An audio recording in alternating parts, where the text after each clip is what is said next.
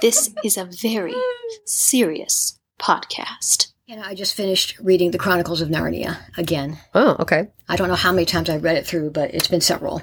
Hmm. And I read them in the order of the original boxed set that I received when I was a child. Mm-hmm.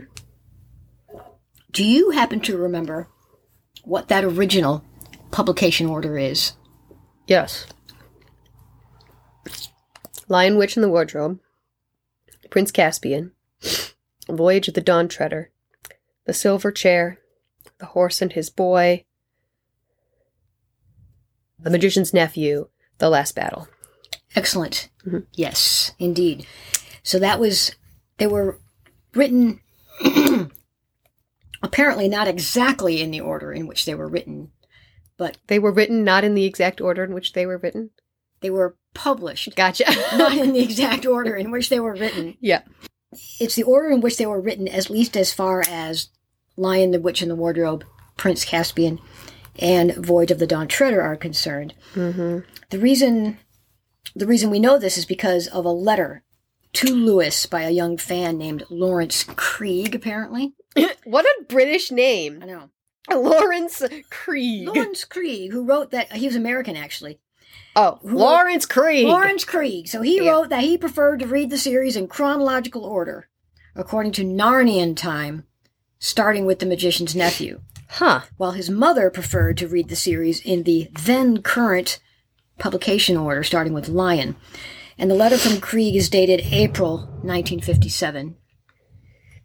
And the reason I'm bringing this up is because what what's happened since since 1994, the when you buy a a, a book of the Chron- uh, Chronicles of Narnia, you will not get them in the order that you just listed. Mm-hmm. They're in a different order now.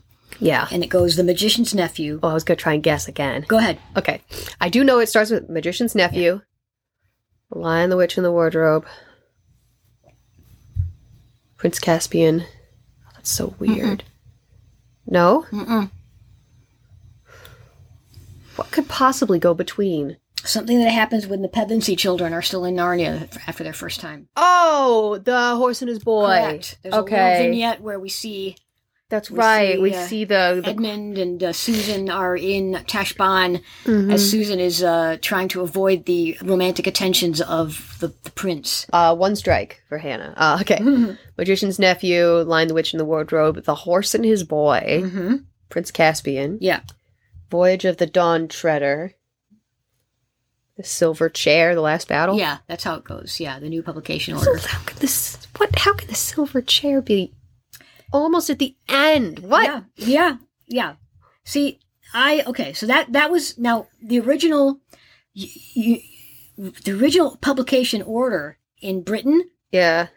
was the one you listed first, and they were the volumes were actually not numbered. Oh, So gotcha. if you can go to a collector and buy first editions of the original uh, English Chronicles of Narnia, and you've got forty thousand dollars to spend, remember I showed you that that yeah, forty thousand dollars for first edition hardbacks of those uh, volumes. They will be in. They won't be numbered, yeah. but you will. You'll want to put them on yourself in the order that you listed, because that's how they were published. Uh huh. That's the order in which they were published. But anyway, Or you could just do kind of what like what I do and just put them in randomly or according to size. Welcome to Splanchnics, the Society for the Preservation of Literature, the Arts, Numinosity, Culture, Humour, Nerdiness, Inspiration, Creativity, and Storytelling. all of the uh, American editions were published by Macmillan, and they were published in, in publication order, like the, like you listed first, with Lion, the Witch, and the Wardrobe coming first. And then, starting in 1994, HarperCollins took over the publication, and they changed the order. And here's why: they think they have canonical reasoning why they can do this. Okay. Lewis responded to Laurence Krieg, who said, "Um, I think that I want to read the books in Narnian chronological order." All right. Okay. and but, uh, Okay, but, but his mother wanted to read them in uh, publication order. So Lewis's response was dated April 21st, 1957. Mm-hmm. Quote, I think I agree with your order for reading the books more than with your mother's. The series was not planned beforehand, as she thinks. When I wrote The Lion, I did not know I was going to write any more. Then I wrote Prince Caspian as a sequel and still didn't think there would be any more. And when I had done The Voyage, I felt quite sure it would be the last. But I found I was wrong. So, perhaps it does not matter very much in which order anyone read them. I'm not even sure that all the others were written in the same order in which they were published. I never keep notes of that sort of thing and never remember dates. so, if you read if you read that book, the book in which that letter appears is called Collected Letters, Volume 3. There's a footnote to this letter Yes. and it says, quote, In the summer of 1963, Lewis had his personal secretary, Walter Hooper, write down the order in which he preferred the stories to be read. And it went like this The Magician's Nephew, The Lion, the Witch, and the Wardrobe, The Horse and His Boy, Prince Caspian, The Voyage of the Dawn Treader, The Silver Chair, and The Last Battle. Regarding the order in which the stories were written, we can you can there's another footnote. So mm-hmm. that quote is confusing. Yeah, it says basically he says Write down the order in which he preferred the stories to be read. Who's he? The order in which Lewis preferred the stories to be read? Or is Lewis saying to Walter Hooper, write down the order in which you think the stories should be read? or was he saying the order in which Laurence Krieg yeah, yeah. So, nevertheless, we seem to have an imprimatur from either Lewis or his personal secretary to do it in this this this uh, revised order. right. What's more, in uh, 2005, HarperCollins HarperCollins published a new edition of the Chronicles of Narnia with the following note: "Quote." Although The Magician's Nephew was written several years after C.S. Lewis first began the Chronicles of Narnia, he wanted it to be read first, as the first book in the series. HarperCollins is happy to present these books in the order in which Professor Lewis preferred. Okay. I didn't get that at all from as if Lewis wanted them to be read in that order. I got the uh, impression from the letter, at least, where he said, "Well, neither order is wrong. You can read them in whatever order you want. yeah. I don't really care. I wrote them. You read them. Yeah. And the fact that they were not numbered when they came out originally in England, but most people naturally read them in the order in which they were published because that's just how they came out. I mean, the first book, Lewis completed writing it in 1949 and it was published in 1950. Uh-huh. And then the books basically come out sequentially, one per year. 1951, Prince Caspian, 1952, Voyage of the Dawn Treader, and so on. 53, 54, 55. And The Last Battle came out in 1956. But it is known that The Magician's Nephew was the last book that he wrote. So he finished writing the books from 1949 to 1954, and then they published them once per year starting in 1950. So he doesn't remember which order he wrote them in, but I feel like the editors at HarperCollins overstate their case, saying this is the order that Professor Lewis wanted them to be read in. Uh huh. He said he agreed with Laurence Krieg's preference. Uh huh. I mean, who's this kid writing a letter? You know, of some American fan writing a letter to one of his favorite authors, I guess. Mm-hmm. It seems to me that maybe Lewis just said that, just like, a yes, yes, patted him on the head, maybe, you know, didn't want to lay down the law and say, no, you American, you're, you're wrong. Read them in the order in which they were Yeah. published. You Americans with your with your Fahrenheit and your Yeah, and you're, you're 12 inches to a foot. You're Fahrenheit and you're twelve inches to a foot and and measuring things in miles. What do you know about the order of things? What do you know about numbers? That's hilarious. But actually, England did not go to kilometers and centimeters and all that stuff until the 70s. Oh, And I, you know how I know this? I I cannot imagine I was how. there. Oh, I was there. I was in England because we visited. you were there when the courage of men failed. That's right. I was there. I was there. thousand I years was there ago three when they changed inches to centimeters. and and or was I really? Maybe was I? Well, it was in the 70s. Well, I know they changed. The, they were getting rid of the money. They were getting rid of the sixpence and the tuppence, and they were changing it all to to hundreds. You know, Right. Decimal decimal system. But anyway, yeah, yeah. I, I lived in England with my grandparents for my brothers and I for like three summers in a row Yeah. when I was in junior high. So yeah, it was good. Anyway, so in short, it seems to me that Lewis was at best ambivalent about the matter. And then this thing about how he had Walter Hooper write down the order in which he preferred the stories to be read. All right, no disrespect to the late Walter Hooper, but if that's who he's the he he's referring to, who cares what order Walter Hooper wants the books read in? You know, I just there's no there's nothing in here that says yes. I think that these books should be republished and reordered according to the internal chronology of Narnia, starting with the Magician's Nephew. What do you think? I prefer reading them in the order they were published. Yeah, It just seems really we- weird to me that I would read The Horse and His Boy between the between Wardrobe and Prince Caspian. It doesn't really confuse me to have something not in order. It would be like, "Oh, this is taking place beforehand. This is a prequel. This is an origin story. I get it." yes, exactly. So it kind of, I feel like if you read The Magician's Nephew before you read The Lion, the Witch, and the Wardrobe, then a lot of the magic of The Lion, the Witch, and the Wardrobe, the magic of discovering Narnia through the eyes of these kids, like people did originally when they read these books, I feel like it would take away a little bit of the magic. I exactly agree. Yeah. Yeah. that was one of the things that I had written down was that the the, that the first book in the series represents the author's original vision. The, the, the first book that he, that he or she wrote represents the author's original vision for the story and its setting. And so, in a way, Lion introduces not just the reader, but Lewis himself, in a way, to the Pevensie children, to the world of Narnia, to Aslan. Yeah. And from its opening pages, you are discovering Narnia right along with Lucy in very small increments. You know, you go, you dip a toe into Narnia, mm. like Lucy does, and then you go back, and you're wondering, "Wow, what? i- What's this? And why is there a lamppost in the middle of this this, this snowy wood? You know, Yeah. this wardrobe." Yeah, whereas whereas in the if you read The Magician's Nephew first and then you read The Lion, the Witch, and the Wardrobe, you'd come back in there, you'd recognize things. You'd be like, oh, that's why the lamppost is there. And that's who the old man is who owns the wardrobe. I, I, I prefer it better when it's like in a ret- retrospect where you're like, where, I, I do too. I prefer to read Magician's Nephew as a prequel origin story yes. And not as the first book in the series because and, and the thing is it's obvious that the magician's nephew was written after at least a few of the earlier stories. Yeah. because listen to this it, it, it, it presumes that the reader is already familiar with narnia. Mm. Listen to this this is how this is how it opens. The magician's nephew.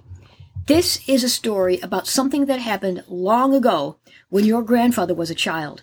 It is a very important story because it shows how all the comings and goings between our own world and the land of Narnia first began. If this is the first book you've ever clapped eyes on in the series, you're like, what comings and goings between what? Narnia? What is this? You had no you have no idea, you have no context for that statement. Hmm. All, because all the comings and goings refer to the events of the first three stories at least, and even even the silver chair, you know, when the Pevensie children are going back and forth between Narnia and our world. So so a reader coming up to that series cold and beginning with the magician's nephew has no no knowledge of this. He has no idea. So I think, and I think as an introduction to the world, it just doesn't work. And and then, and like you said, I don't think it works as a first taste of Narnia hmm. either. Well, there's a lot of time going back and forth between different, all sorts of Yeah, different worlds. yeah. I don't think it functions as a whole well as anything than what it was first envisioned as, which is a which is an origin story prequel. You know, prequels, flashbacks, origin stories. It's like you said, there's something delicious about that, isn't there? Because you know what happens next, and you share a little, you know, in the author's kind of omniscient point of view, right? Right. There's a, a, a book that I that I came across on this. It's uh, it's by an author named a scholar. His name is Peter Schakel. Okay. Let me see if I can find the name of his book. It's okay. We'll, we'll put it in the notes or something. But anyway, he said often the early events in a sequence have a greater impact or effect as a flashback told after later events, events which provide background and establish perspective, which is exactly what, what we get with the Chronicles. I think another good example of that where the prequel and the origin story is very impactful is Star Wars. That's another thing where I think to myself, if I'm going to show these movies to a kid, I'm going to show them in the order of their release, not in chronological order, because they're like, like I am your father. That's not a surprise anymore if Oh, you show yeah. the prequels Yeah. first. You know, Exactly, exactly. Yeah, that's what so, such an impact about that moment. yeah, is that is we that don't know. didn't know. And then, of course, when then when you do watch the prequels, you have this this sense of tragedy and impending doom. You know, Mm. as you watch this innocent boy Yeah, and you see this. This is Darth Vader, and how does this happen? How did Yeah. that happen to him? yeah, and you watch it with this just sense of dread, you know. There are uh, plenty of other television and, and cinematic stories that have done this um, with great effect, like Lost, for example. The Walking Dead has done this. The X Files, you know, other other great great series and things. Origin stories in, in general are, are are very. I, I enjoy those after you've seen what the character is now. You know. And there's another thing too, yeah, like like you were saying the um, the lamppost, right? Like I really enjoyed that that first read of the Magician's Nephew and that aha moment, right, where Queen Jadis throws the crossbar of a London lamppost at the at Aslan's head yeah, because she happened to be holding it when she when everyone was transported into the into into Narnia. She had this lamppost that she had been wielding as a weapon, right? And she throws it at, at Aslan. It hits him in the head, rebounds harmlessly, lands in the grass, and like everything in Narnia, it's it's subject to this sort of hyper growth, and it grows into the famous lamppost which we first encountered six books ago in *Lion, the Witch, and the Wardrobe*. And we go, oh, now we know you know, like you know, like Lucy, we have been wondering this whole time, why is there a lamppost in the middle of this wood? Well, now we hmm. know, and it's so funny. It's great, much more resonant and enjoyable as the explanation of a long-established mystery than as a relatively small incident in in the Magician's Nephew. And then, and then, like you were saying, if you if you read the Magician's Nephew first, that lamppost immediately gives away where Lucy is in the in the next book, and you're like, oh, okay. There's also a scene in The Magician's Nephew where the narrator, Lewis, interjects and says, When Diggory grew up, he became the famous Professor Kirke who comes into other books. And so, if The Magician's Nephew is the first book, how could he be famous? The famous Professor Kirke. yep. How? If no reader has yet encountered him. And what you know, what are the books is he talking about? The other thing too is that in The Magician's Nephew we get where the wardrobe came from and why it's a magic wardrobe. Hmm. Because of the the seed of the apple that Diggory brought back from the from the magic garden. A weird shadow just passed the window. Oh, it's a, oh, squirrel. There's a squirrel outside. Hello. And then finally there is a We're both like, what was that? Oh, it's a squirrel. squirrel. Ah! hey, ADD girl, come back. Okay. All right. Anyway, so now, and finally, there is actually textual evidence that The Lion, the Witch, and the Wardrobe was and always should be the first book in the series. Yeah. Okay. At the first mention of Aslan, Lewis, the narrator, says, None of the children knew who Aslan was any more than you do. Okay. So if supposedly The Lion, the Witch, and the Wardrobe is supposed to be the second book you've written, then you know who Aslan is from The Magician's Nephew. Hmm. So that, I think, is proof in the book that The Lion, the Witch, and the Wardrobe was read, was written first, published first, meant to be read first. So I must respectfully disagree with with either Walter Hooper or Laurence Krieg, and even dare I say this, disagree with with uh, Professor Lewis himself. Was he a professor? I don't think he ever was. No, I think he was. Anyway, so I disagree. I disagree with Lewis. I don't think you should start reading the books with The Magician's Nephew first. I mean, I think I I agree as well.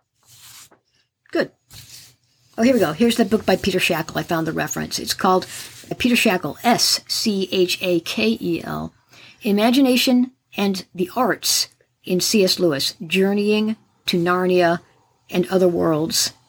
And then he also wrote another book called Reading with the Heart The Way into Narnia. So those would be some good books that you might want to read.